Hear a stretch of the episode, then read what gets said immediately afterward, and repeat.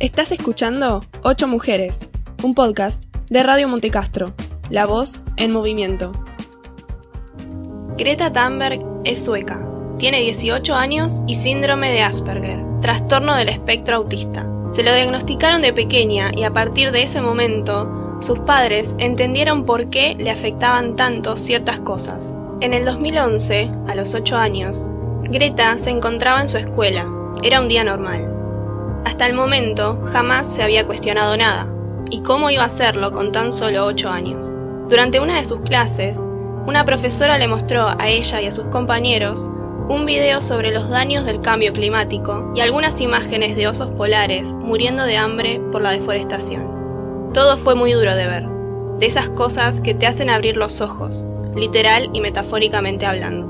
Después de la clase, los compañeros de Greta continuaron sus días como si nada hubiese pasado, pero ella sufrió un terremoto emocional y psicológico. Se dio cuenta de que a nadie le importaba realmente el asunto y cayó en una desesperación que le duró al menos seis meses. No comía, le costaba conciliar el sueño y su cabeza no paraba de darle vueltas al tema del video. Le diagnosticaron depresión y así descubrieron su Asperger.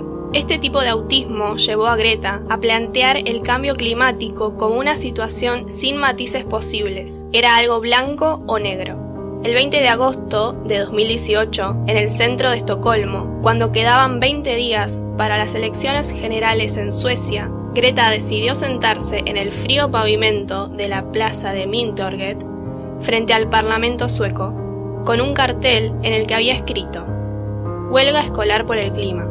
Al principio la gente que pasaba por ahí ni siquiera bajaba la vista, así durante varios días, hasta que una persona la vio y después otra y otra. Y Greta seguía ahí, faltando a clases todos los viernes para sentarse con su cartel y comenzar su lucha que busca salvar nuestro planeta. Su manifestación llamó la atención, primero de sus compañeros, después de su entorno, y finalmente los medios de comunicación se interesaron en ella, así como también la clase política. El discurso de Greta era contundente y las huelgas estudiantiles crecieron y se volvieron cada vez más fuertes, hasta el punto de generar el movimiento que estalló el 15 de marzo de 2018. Ese día, Greta resumía en Estocolmo su postura de esta manera.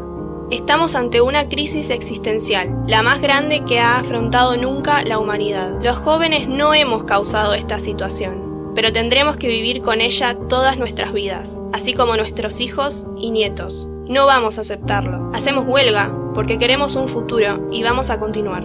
Greta, la adolescente que convenció a sus padres de volcarse al veganismo y a gran parte del mundo a movilizarse por el cambio climático, que rechaza el hecho de convertirse en un ícono, pero tiene una multitud que la aclama, hoy es una de las nominadas para ganar el Premio Nobel de la Paz. Ella repite en cada discurso que nuestra casa se está quemando y si queremos evitar que se convierta en cenizas, hay que hacer lo posible para extinguir el fuego en lugar de hablar de cobrar el seguro o ver cómo reconstruirla.